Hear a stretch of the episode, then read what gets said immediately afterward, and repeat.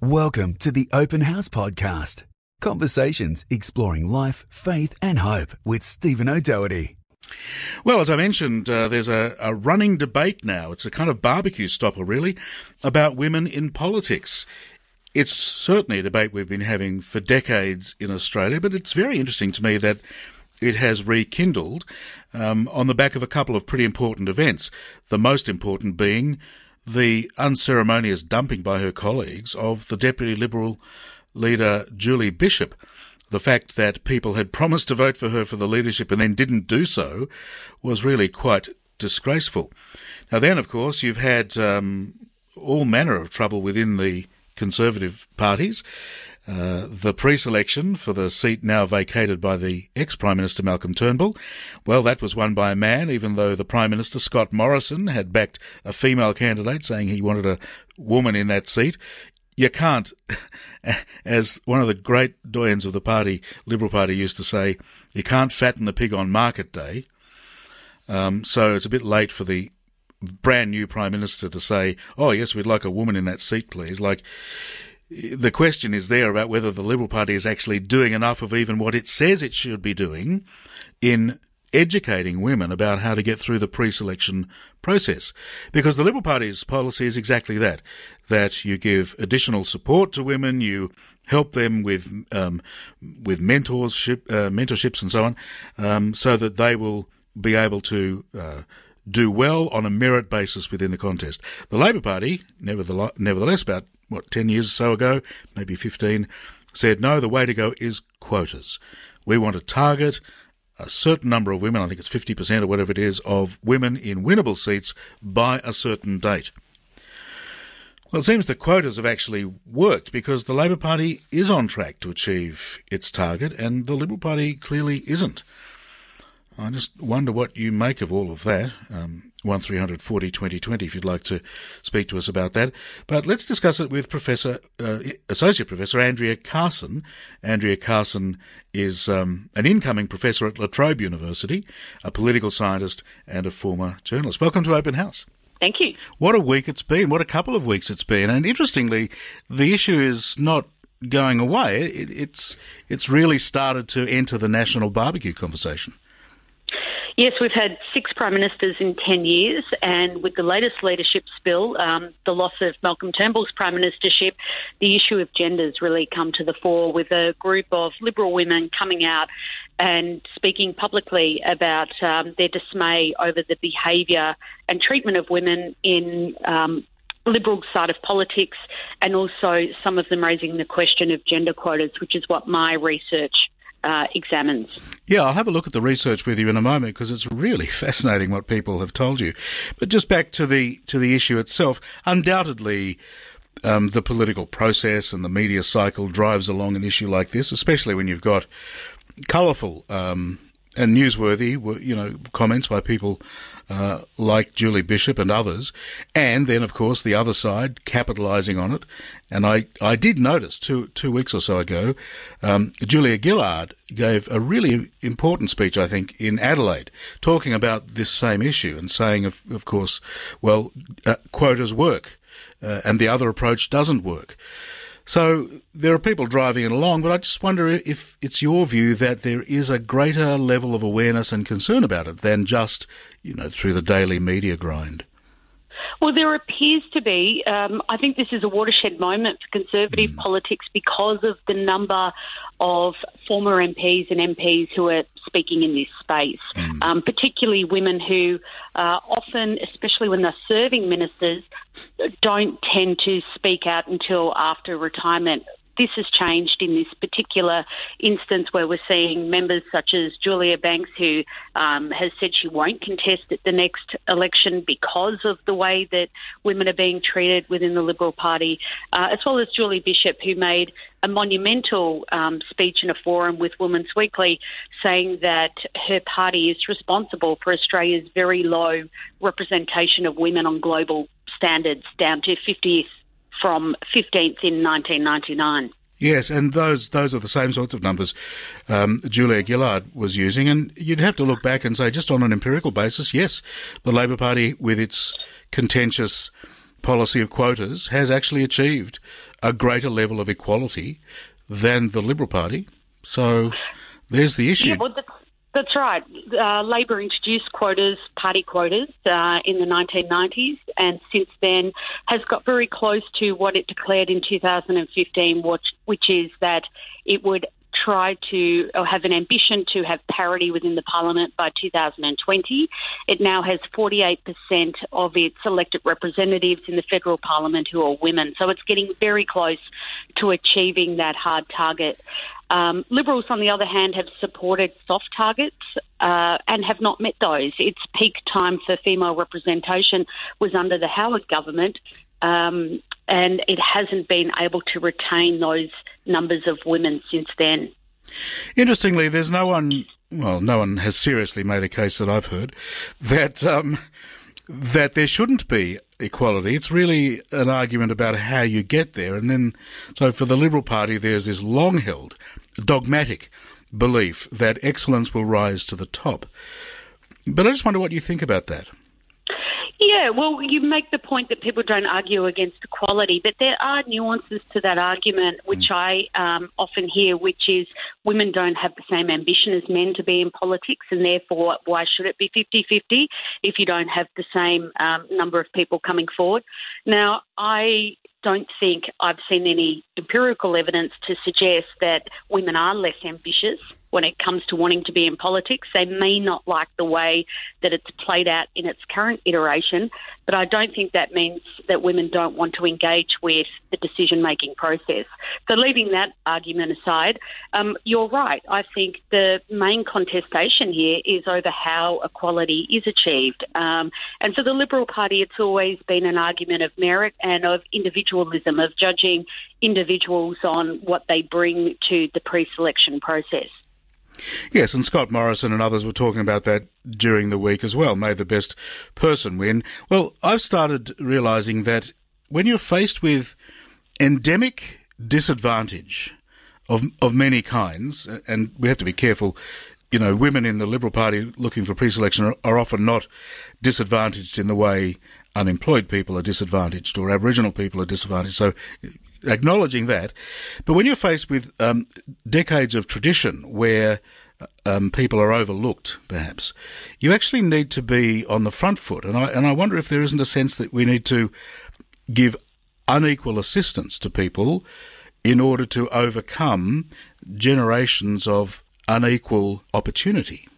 Yes, well, traditionally in Australia, it's been a white male parliament. In 1973, for example, there was no women in the parliament, uh, and those numbers have increased a little bit over time. Um, Australia has a third of its federal parliament that are women. So we have to ask the question that you've just asked of whether there's structural inequalities as to why those numbers are not even, given that women make up 50%, in fact, slightly more of the Australian population. And studies overseas give us a hint at what some of these structural inequalities are, and that is that men have greater access to political networks. They obviously have male mentors in place that can give them advantage. Uh, it's very hard to be what you can't see, and without um, a critical mass of women in high political leadership positions, there isn't that mentorship that's provided to men. And other studies have found that men have greater capacity for fundraising for election campaigns, which gives them an advantage in both the pre selection and the election process. Would that be because uh, of their pre existing networks? That, that's right. It's because of their networks and also because um, sometimes an unconscious bias to donate towards um, male candidates. And then there's other factors that come into play, which is the actual election electoral system itself in various countries can favour um, one gender over another. It's one of the reasons why we have more women in the upper house than the lower house, mm. because of the way the um, preferences flow in the upper house is more advantageous for getting women across the line. Well, that's a really interesting point. Our guest is Dr. Andrea Carson. She's the incoming associate professor at La Trobe University and um, out, outgoing from the School of Political Science at Melbourne University. But anyway, uh, you, are changing jobs, um, which That's is right. which is a good thing, and also a journalist by background, which is an absolutely excellent thing. Now, there's my unconscious conscious bias coming out, Andrea. Tell us about the research that you did then on this issue. So, with Melbourne University colleagues, um, Leah Ruppanner and um, Jenny Lewis, Professor Jenny Lewis of the Policy Lab, we set about trying to understand unconscious bias or Australians' attitudes towards female politicians. We did a survey of 2,100 Australians and we gave we randomly assigned half the participants into one group and half into another. The only difference between the two groups is we asked them to assess a hypothetical politician. One of the hypothetical politicians was male, the other female. And we asked a series of questions relating, identical questions about that politician relating to their likelihood of success. So, just what, to go back on that for a moment, did you have, for example, mocked up press releases and news articles and that sort of thing? We had a vignette. Um, we kept okay. it to a minimum of 114 words okay. in order to not have confounding factors such as party ID and things like that mm-hmm. coming into the way that people were evaluating the candidate. And what we found is that um, the results were largely partisan, that progressive voters, or those who vote on the left side of politics, see the number one obstacle um, in politics being gender and that wasn't the case for those on the right side of politics. And this is consistent with the way the two different political parties also identified gender or not and have put in place measures to increase female participation because to spell it out, the Labor Party does see gender as an issue. It has implemented quotas. And because the Liberal Party doesn't see gender as being an obstacle for political success, it doesn't have forced quotas. And we see this reflected in the um, worldviews of their voters. Uh, okay, so you're saying that Liberal National Party voters are more inclined to display a bias towards male representation and male leadership than Labor voters and Green yes. voters. Is that what you're saying? Yes, that is what I'm saying. We hmm, also found that when you ask overtly whether um, voters think there should be more women in politics, they, regardless of party, Australians answer yes. So it's not an overt sexism that's occurring here. It's more unconscious attitudes about what makes for leadership and what makes for leadership success, and that's where gender comes into play. Well, we enter the yeah, we enter the realm of cultural acuity and our expectations and norms, and you know what we, what we expect to see. Do you think Liberal voters are more used to seeing male leadership and therefore are unconsciously drawn towards that. Is that your conclusion? Well, other studies overseas have found that that um, leadership traits are linked to men. Uh, we didn't. Well, we, we're getting a sense of that too. Our findings are consistent with that, and that when we uh, ask people their demographic details, who they vote for, it is those on the right of centre side of politics mm, that mm. are more drawn to putting a man into a leadership position, but also at the same time not seeing that gender could be an obstacle that might limit a female's success. There's a subsequent question there for me then about what it is that we think leadership is about or what leadership looks like.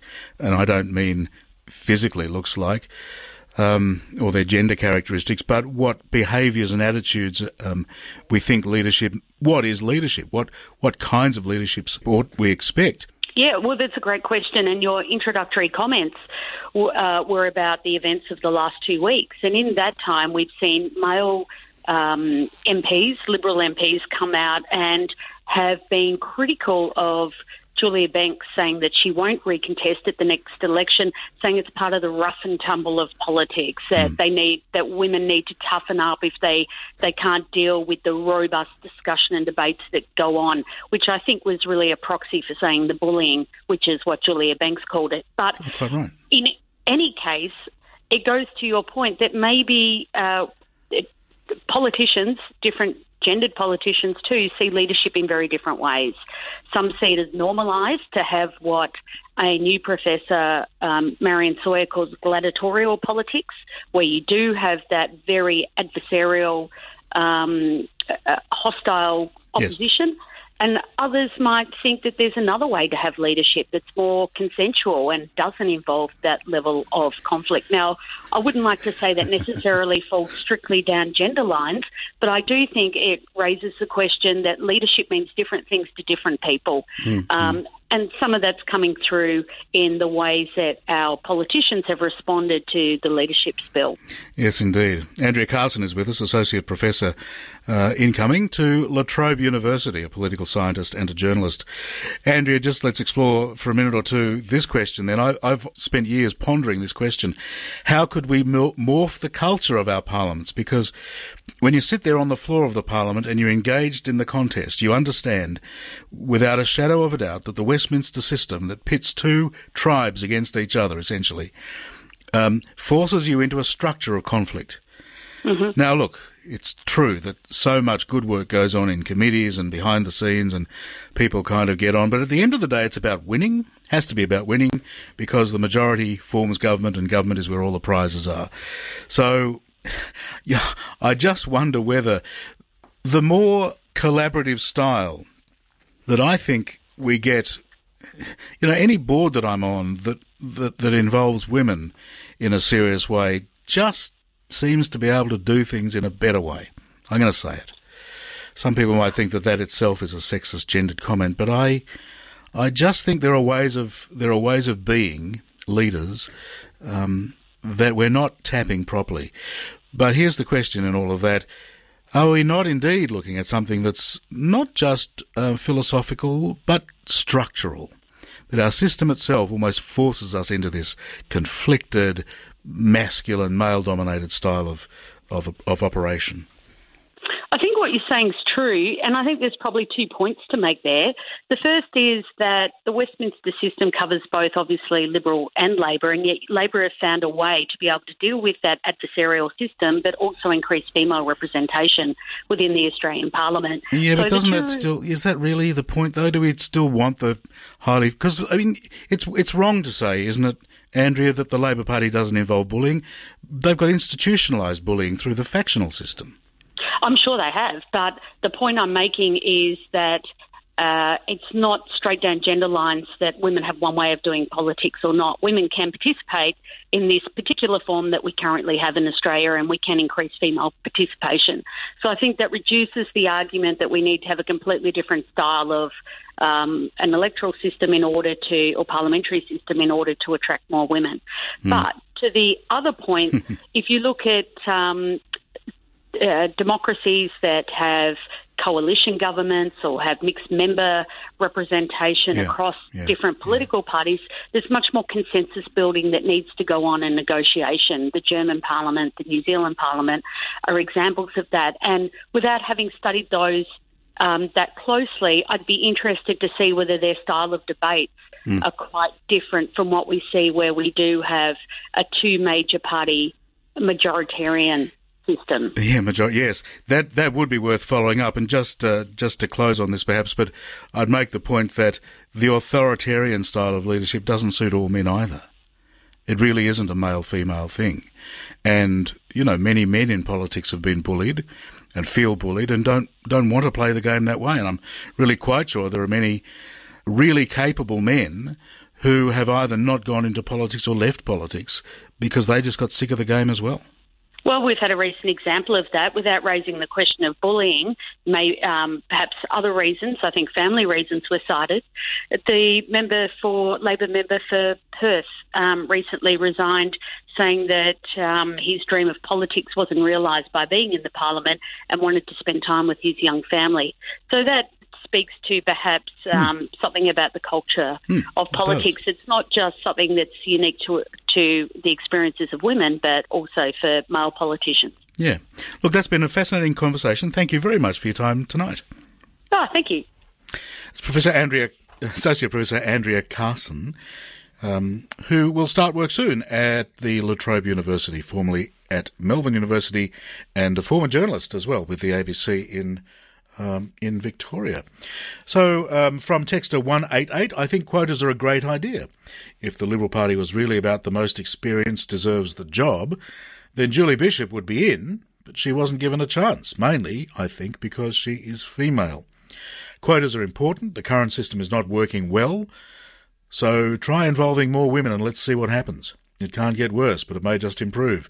Research shows that governments such as those in Scandinavia who have more gender balance in leadership have better outcomes overall. Thank you for that text. I agree. I think it's a great uh, it's a great shame that uh, Julie Bishop was not given the chance to le- at leadership. Of course, she may yet uh, have that chance uh, because she's decided to stay in, and there's every indication that she'll have another crack at it. And I think she should. Uh, so there's there's the whole issue about Julie Bishop as a very capable um, minister. She's probably one of the best foreign ministers we've had, certainly in my lifetime. So, you know, a very very good foreign minister, a very very good um, diplomat, and some of those skills would equip her really well for leadership. We also used to deal with her when, when I say we, my colleagues and I in the school movement used to deal with her when she was the Minister for Education. And, you know, she's very sharp. She is very, very sharp, completely on top of all the details of her portfolio. And she would make a good leader in her own right. What I'm about to say is that I also think it's in the national interest to have a really successful female Prime Minister because we cannot let the dreadful experience of Julia Gillard the what she was put through, I mean, we cannot let that be the lasting memory of what having a female leader is about. Now, I think she was also a good Prime Minister, and as I've said on this program before, we also used to deal with her as Minister for Education and as Prime Minister, and I thought she was a very good leader in that respect, and she always treated us extremely well as just one, you know, one sector interest group, Christian schools in that case, that she treated well. I'm sure she treated others very well also. But the way she was dealt with as a female leader of our country was appalling. And we can't let that be the last thing we say about female prime ministers in this country. We just can't let that happen again. So, for a bunch of reasons, I thought it was really disappointing Julie Bishop was not given the chance for leadership, but as I say, she may yet have that chance. You're an open house around us. Discover more open house podcasts at openhousecommunity.com.au.